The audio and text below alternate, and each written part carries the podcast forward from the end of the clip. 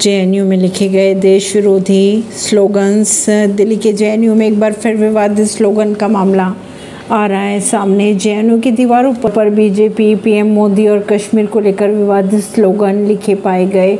रविवार की सुबह जेएनयू के स्कूल ऑफ़ लैंग्वेज की दीवार पर कई विवादित स्लोगन लिखे पाए गए। परवीन नई दिल्ली से।